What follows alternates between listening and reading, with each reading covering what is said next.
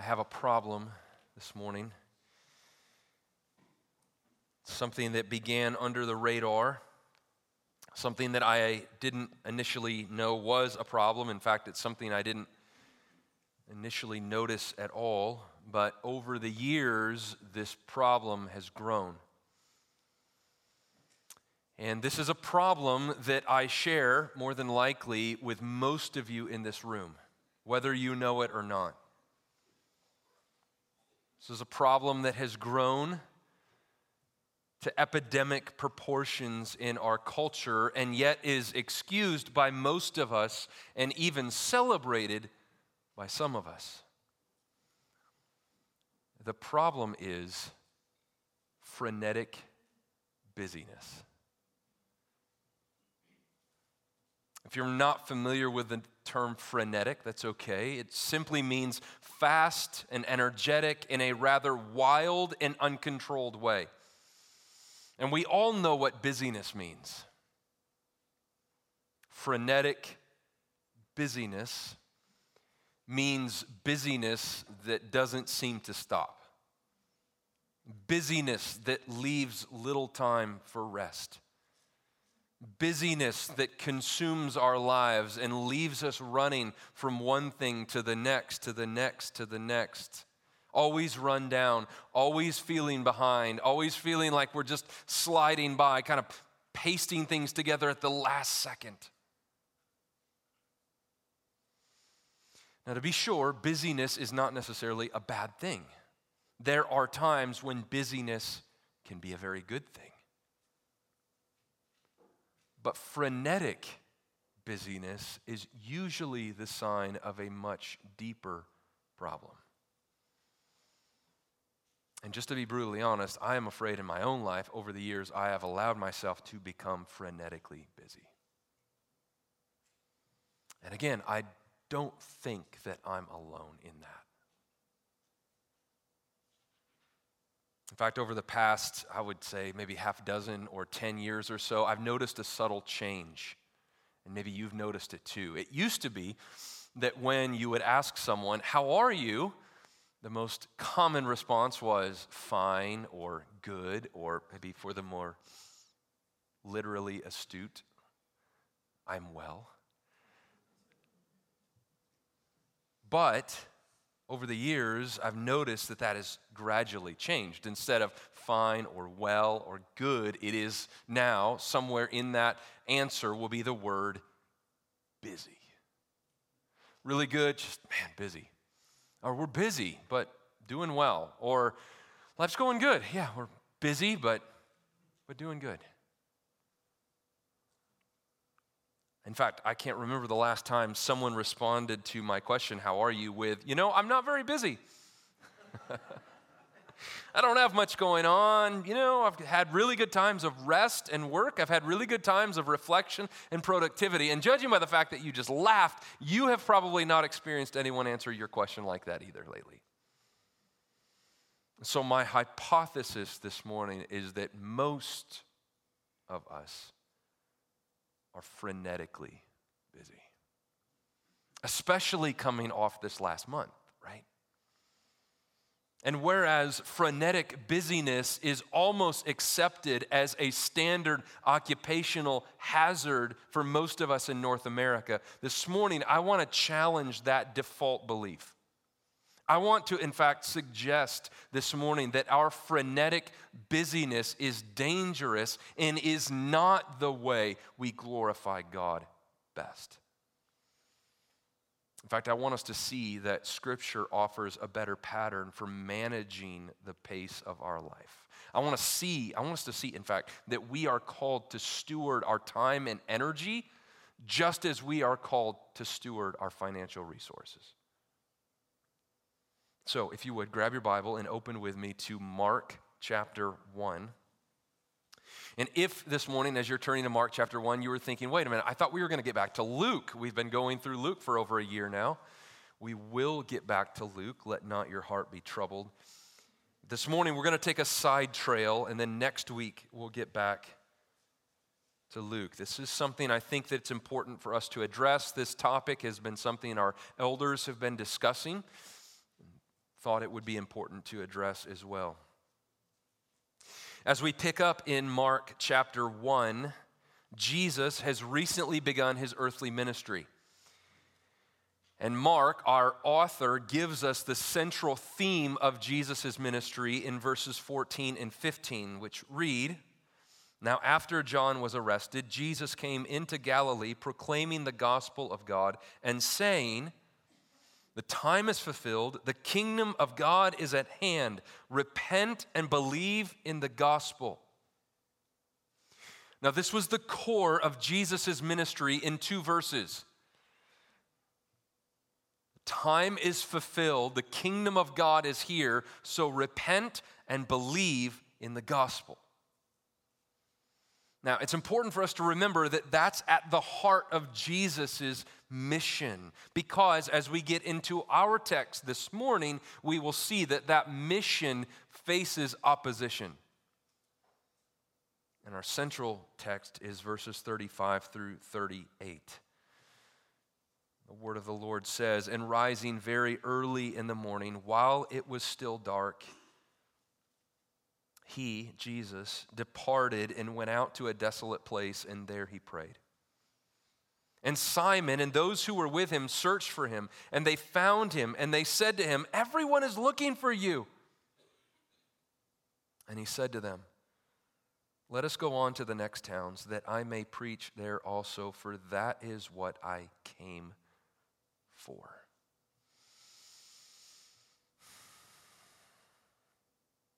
Now, this text has always fascinated me. I mean, here is Jesus. He is at the beginning of his earthly ministry. He has come to preach the gospel. Jesus has come to call people to repent and believe the gospel, which in and of itself requires people, right? Like we would assume then that the more people, the better. That bigger crowds mean that more people can hear the gospel, which means that potentially more people will repent and believe. Now, add to that the fact that more time spent preaching to the crowds ought to result in more people repenting and believing in the gospel. The more you preach, the more you share, the more you speak the gospel, the more likely it is that someone will respond, right? So, this is striking and odd that Jesus would get up while it is still early, while it's still dark, Mark tells us, and go out alone and pray. But it's even more odd that when Peter tells Jesus, hey, there you are, everybody's looking for you, that Jesus doesn't respond and say, okay, great, tell them to come here. Or, great, take me to where they are. But in fact, Jesus responds in verse 38 let us go on to the next town, for that I may preach there also, for that is what I came for.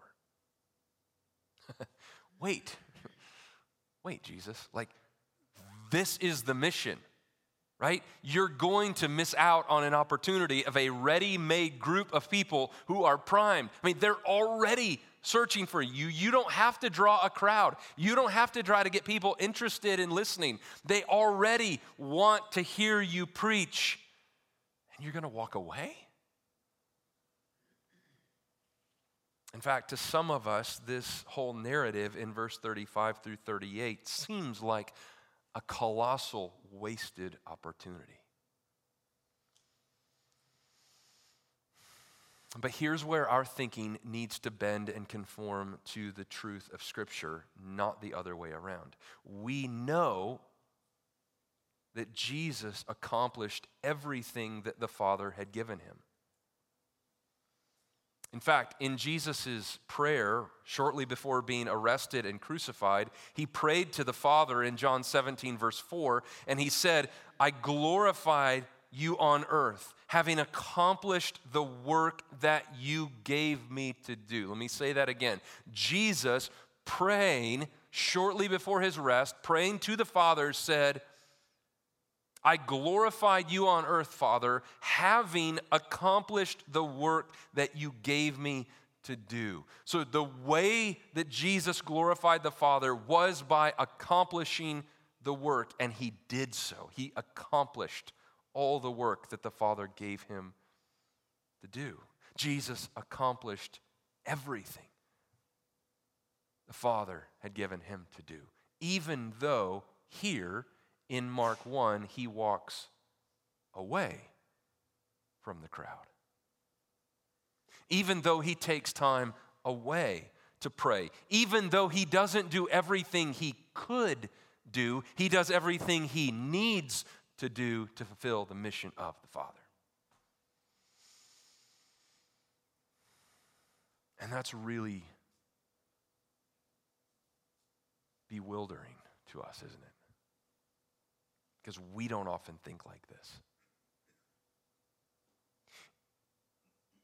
It's like Philip, remember in Acts when there's a revival happening in Jerusalem. In Jerusalem, the capital city. The gospel is breaking out, and people are believing. And then the Holy Spirit leads Philip to go out into the desert by himself. Like, what is up with that?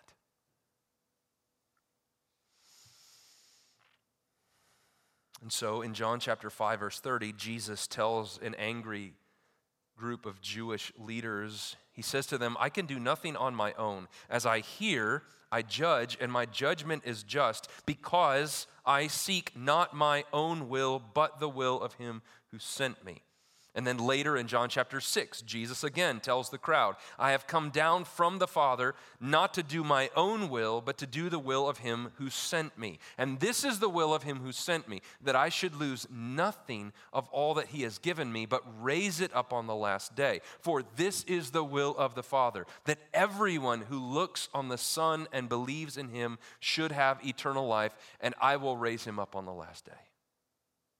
So, to review, Jesus' mission was to do the will of the Father in heaven.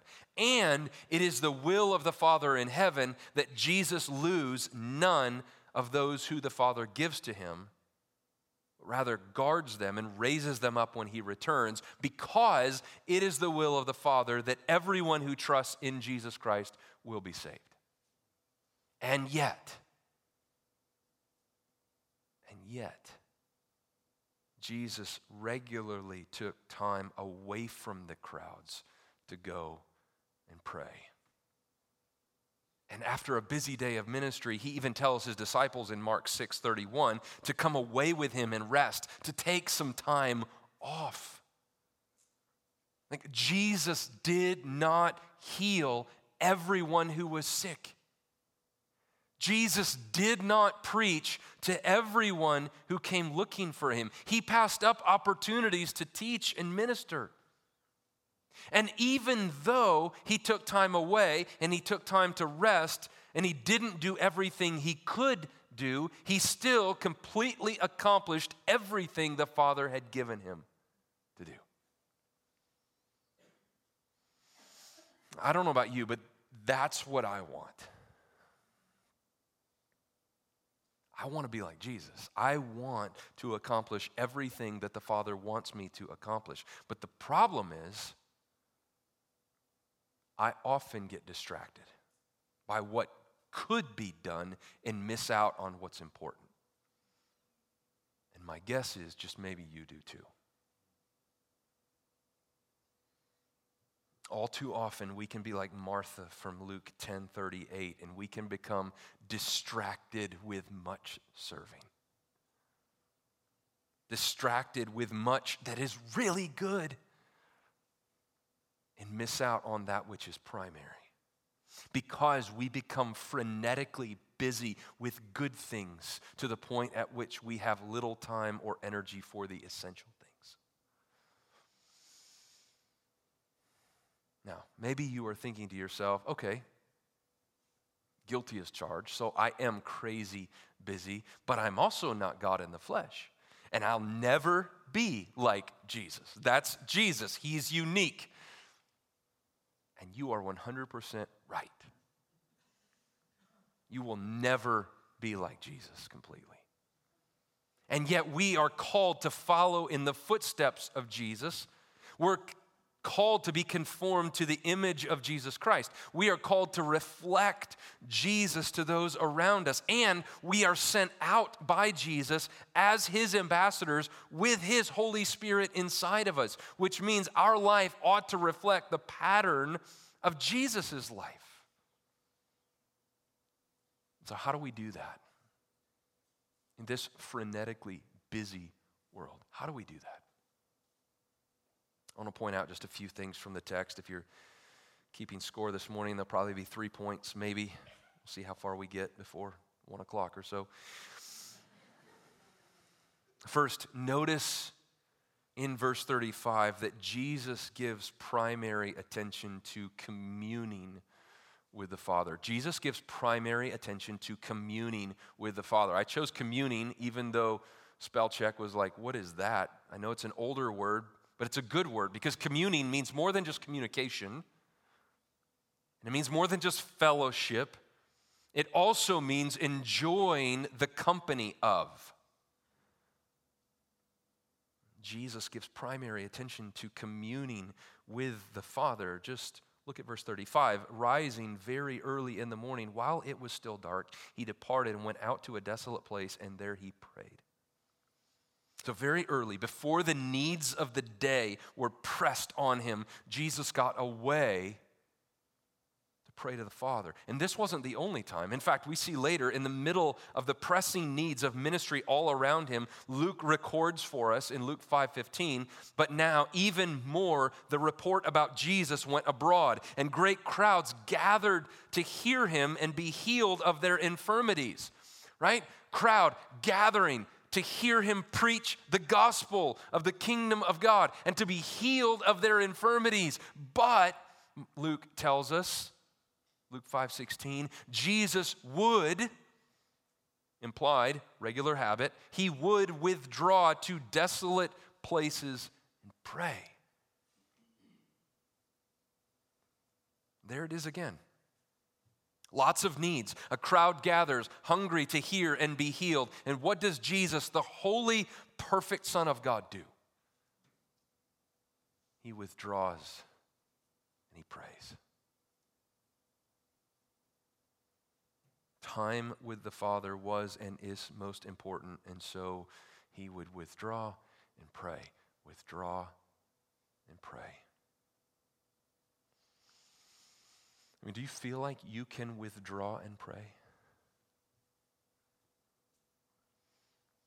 Maybe you don't feel like you can withdraw and pray because you don't feel like you have the bandwidth to withdraw and pray. There's too much going on in our lives, too many moving parts. The schedule is too full to get away and pray. And so we never know what it's like when someone texts us and asks us to pray for them to actually what we're doing for five or 10 or 15 minutes and pray.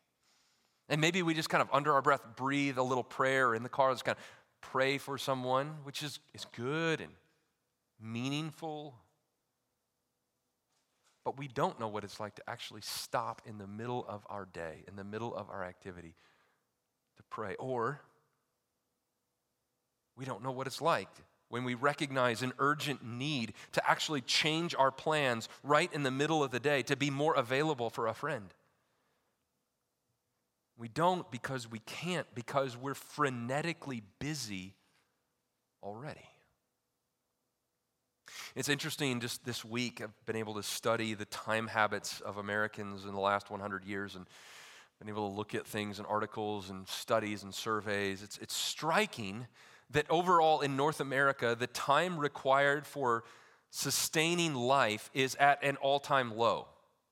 Meaning, throughout the history of the world, the time required to sustain life, things like hunting food and gathering food and growing food and preparing food and building shelter and maintaining shelter, right? Like the time to do all of those kinds of things is at an all time low, which should mean our time for freedom, for serving, for ministry, for rest, for communing with the Father, right, is, should be at an all time high, right? But that's not the case. You know that that's not the case in your own life because we are busier now than ever. Something like the microwave that a couple of generations ago was supposed to buy us more time, only provided more time to give to something else. And it isn't normally time to withdraw and pray, time for personal worship. I'm just thinking the way that COVID has changed even our shopping habits. So where, you know, we have a family of six, so where it used to be, you know, an hour and a half or so a week at the grocery store, like we, we don't go to the grocery store anymore. Um, because you can just, on your app, you know, have your regular order, and you can buy it again, and you can pull up in front of Target or Kroger or wherever, and you open the back of your car, and someone brings it out and puts it in, and off you go, which has bought us, what, like six hours a month? Which you would think like six more hours to maybe withdraw and pray, or for family worship, or for ministry to those in our neighborhood, our community, or our church. I have no idea where that time went. It's gone. And maybe you can relate. And maybe you're thinking to yourself, if I could free up some time to withdraw and pray, I would do so but I can't because it feels weird to say no to things.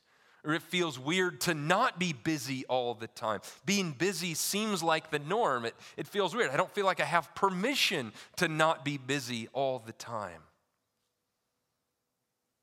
Perhaps one of the reasons that we don't withdraw and pray is because how we think of others, how we think others may think about us, how it's viewed, how the way our society thinks about busyness. Interesting this week in the Harvard Business Review, I read that busyness and a lack of leisure are more celebrated now in the media than ever before.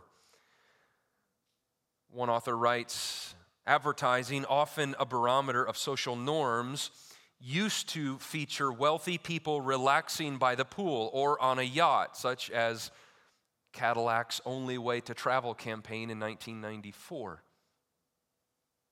And yet today, those ads are almost universally replaced with ads featuring busy individuals who work long hours and have very limited leisure time. And so, just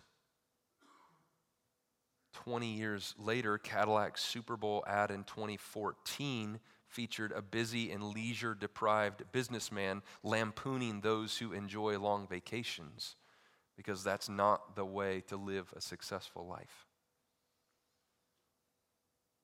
This has led sociologists to say that we are seeing a shift in our society from leisure as a sign of status.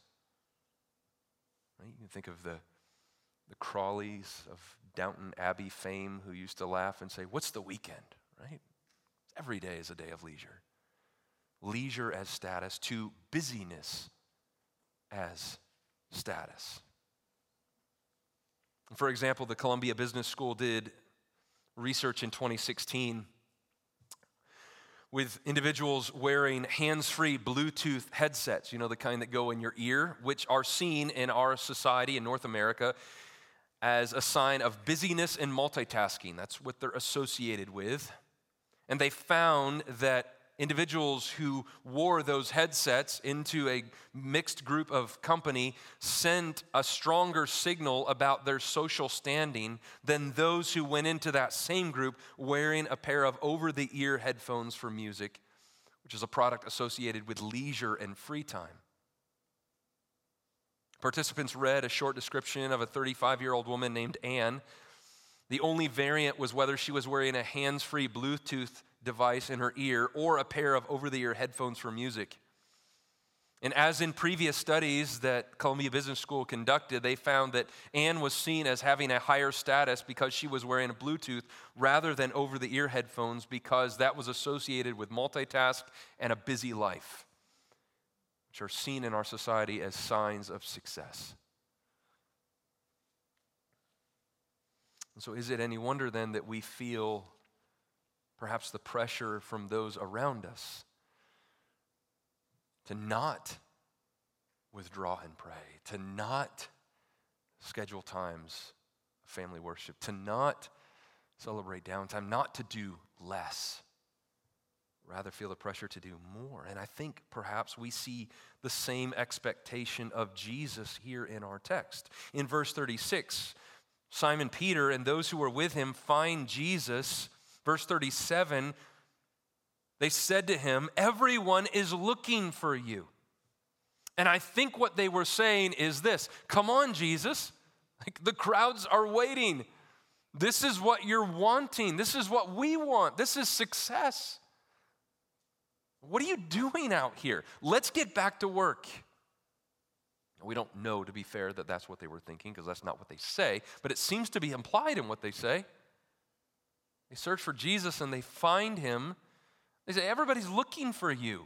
Implied, what are you doing out here? Did you know that Jesus felt the expectation that others had for him? Jesus had to deal with the pressure of what others wanted from him, what they thought that he should be doing. In fact, Jesus, Jesus' own siblings had expectations for him, which may be why they did not believe in him until much later. And we know what that's like to feel the expectation of family or friends or coworkers or a boss or a parent or followers on Instagram. But, friends, as strangers and aliens in this world, which is what the Bible says we as Christians are, we don't have to play by those rules. Like, our kids will be okay if they are not involved in every sport or extra, every extracurricular activity. Like, we will survive if we do not take on every additional task at work. Our friends will still care for us and still be our friends if we don't follow and like everything that they post, right?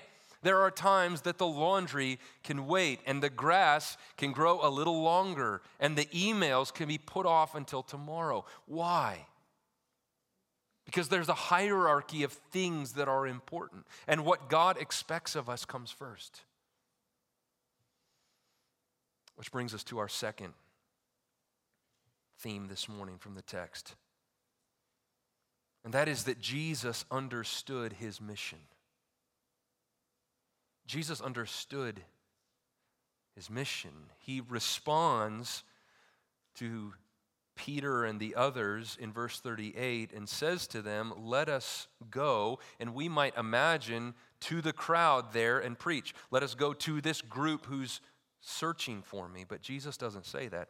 He says, Let us go on to the next towns that I may preach there also, for that is what I came for. We've already talked about this some, but it's worth repeating. The reason Jesus accomplished everything the Father had given him to do is because Jesus knew what it was the Father had given him to do. And the way he knew was because he had spent time with the Father. He had spent time in prayer. You see, time with the Father for us, prayer and time in the Word, leads to knowing the will of the Father. And the more we read and study His Word, the more we pray, the more we understand His purpose for our life, which is not too terribly unique from His purpose for other Christians' lives. It's that we glorify God, that we enjoy Him, that we honor Him, that we practice the one another's, that we bear fruit. And the more we spend time with Him, the more we understand the mission that we are on and the reason He created us, which then frees us to say no, not only to that which is bad, but to that which is good, but impedes that primary mission. Like we know that work is good, but we can say no sometimes to adding an additional client or taking on an additional responsibility if it will hinder us from having the time and energy to love and care for our family and church family as we are called. We can say no to that extra house project that will tie up another evening and pre- prevent us from having family worship with our kids.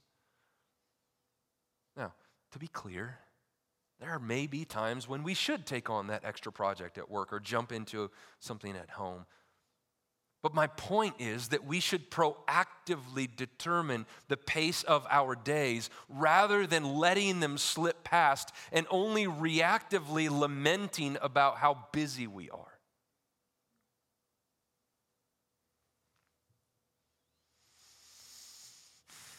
So, this has been a really painful week for me as I have come face to face with areas that I need to grow. Because it is not okay that so many of us are frenetically busy. It's not okay that our default response when someone asks us how we are is busy. Like, not just busy, right? Busyness can be okay, busyness can sometimes be good. But like the, the fatigue of, like, I can barely keep up. I don't have time for an interruption in my calendar, an interruption in my day because I can right? You, you know what that's like. We know what that's like, and that's not okay. And honestly, so much of what makes the pace of life frenetic for us is not bad stuff. It's not that most of us are hooked on like cable TV and, you know, watching YouTube for six hours at a time. Most of it is good stuff that has become too much. And truthfully, there will always be more good stuff we could do than we will ever have time to do. Which means we need to give time and attention to how we spend our time. Which I think is what Moses meant when he prayed in Psalm 90, verse 12 Teach us to number our days that we may get a heart of wisdom. I don't think what Moses was referring to was, Lord, teach me to know how many days I have left, because none of us know that. But rather, teach me to number my days. Remind me over and over again that time is passing, that I might be wise, that I might get a heart of wisdom. Which doesn't necessarily mean get more done, even if it's ministry things necessarily.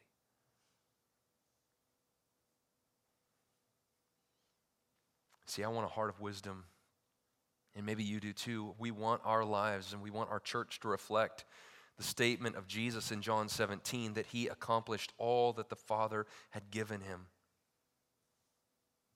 We want to make time to regularly be free to withdraw for prayer and scripture and have the margin that when someone says, Hey, would you pray for me in a text message? Or when someone calls, or when someone emails, or when we see someone and they have a need, or we recognize this, they might need a longer conversation. We're not thinking, okay, wait a minute, but I've got so many other things I have to get done. And we want to be able to give the best of our energy and brain power to those people and purposes that are most important, like our family, our church, our friends, and the gospel work of Jesus Christ which means we need to number our days. Jesus was the most important person to ever walk the earth. His mission was the most important.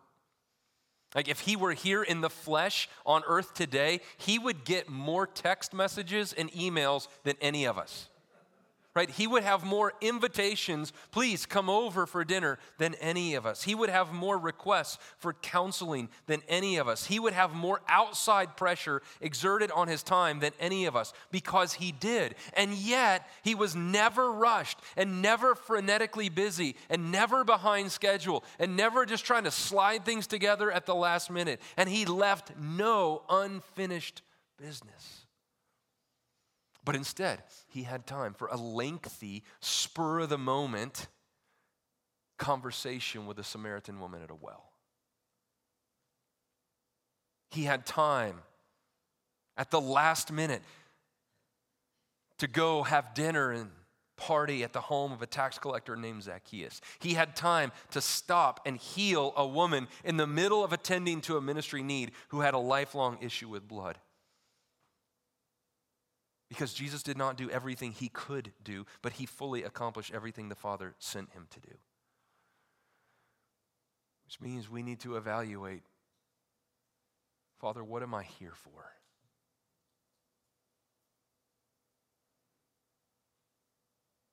That would be a good way to begin or maybe end this 2021 studying in Scripture and a good way to begin 2022. Father, what am I here for? Teach me from your word. We are here to glorify God. We are here to enjoy Him. We are here to love the Lord Jesus Christ and celebrate our union with Him. We are here to make disciples of all nations. We are here to be fruitful and multiply, to fill the earth and subdue it. We are here to make more God followers in our home and in the world. We are here to practice the one another's in our home and in our church and in our community. We are here to let our lights so shine before others that they may see our good works and give glory to our Father in heaven. That's what we're here for, and so much more from God's Word. And this is what we are here for. But here's the reality you have failed in your time management, and I have failed. And guess what? You will fail maybe even today. You'll get distracted. And certainly this week, all of us will. We won't perfectly follow the pattern of Jesus. But here's the good news the incredibly good news Jesus fully accomplished all that the Father had given him. He perfectly accomplished everything the Father had given him. And guess what? All who trust in Jesus Christ as Savior and the forgiver of our sins not only have our sins forgiven, but we also have the perfection of Jesus applied to our cosmic credit score. So that when the Father goes to his grade book, he doesn't count our own shortcomings and failures in managing our life and time and priorities. Rather, he counts the perfection of Jesus in our place. This is what it means to be in Christ. It means that his death is our death, and his resurrection is our resurrection, and his perfection is our perfection, which frees us from the burden of just like trying to do more, or trying to get it better, or trying to get it right. Which just leads to this unending, like, okay, I'm gonna focus on getting my priorities and time management right at home. And so you really try to, like, I'm gonna go all out and do that this week, only to find out it's like, eternal whack a mole, right? Like, okay, I got that one nailed. And then all of a sudden, you're like, at work, everything's falling apart. Your job and community. And yet, the gospel frees us to know that we can put our eyes on the mission that Jesus has given us. But when, not if, when we fail, our standing and approval before the Father doesn't change. That there is grace and mercy and forgiveness for all of his children, and this is our confidence, even in a frenetically busy world where we won't get it all right. There's one more thing. Because God is sovereign, meaning all powerful and in complete control, we can be sure that in the end there won't be any good work missing that we should have done. Like when you were a kid, right? And maybe your chore was to cut the grass and you knew you had to do that and then like dad came home and like there was a good work that was left undone because you failed to do it. In the kingdom of God there there will be no unfinished work due to our failure. Which does not mean we can grow apathetic. It doesn't mean we say, well, you know what? Because if I don't evangelize, no one is going to go unreached because I was too busy to go to the nations. We know that's not true. We know that God is sovereign. But it doesn't allow us to grow apathetic because we are commissioned by God to be about His work, to be on mission for Him and with him. And there is incredible blessing in being used by God as his hands and feet. And the way that God accomplishes his purpose in our world is through his people. And at the same time, we can be free of the burden of continually asking, like, am I doing enough? What if I, you know, missed an opportunity yesterday to share the gospel with the waiter at the restaurant? And now what if they never hear? Because that's not our burden to bear. We're called to faithfulness. And even when it comes to the way we manage our time and relationships and priorities, we will fail. But God does not. And God is sovereign in everything He has set to accomplish and willed to accomplish, He will accomplish. And for us, we can pursue Christ, we can pursue joyfully growing in Christ likeness, knowing that there is always enough time to accomplish everything God has laid out for us to accomplish. The things He has laid out for us to accomplish are not an impossible task. Like, don't require 32 hours in a day instead of 24. And yet, when we fail, there is grace in Jesus and certainty that God is still on his throne. That in our frenetic world, that is a great place to land. And praise the Lord. His mercy is more, right? Stronger than darkness, new every morn. Our sins and shortcomings and failures are great. His mercy is so much more. Amen. Amen. Would you stand with me? Let's pray.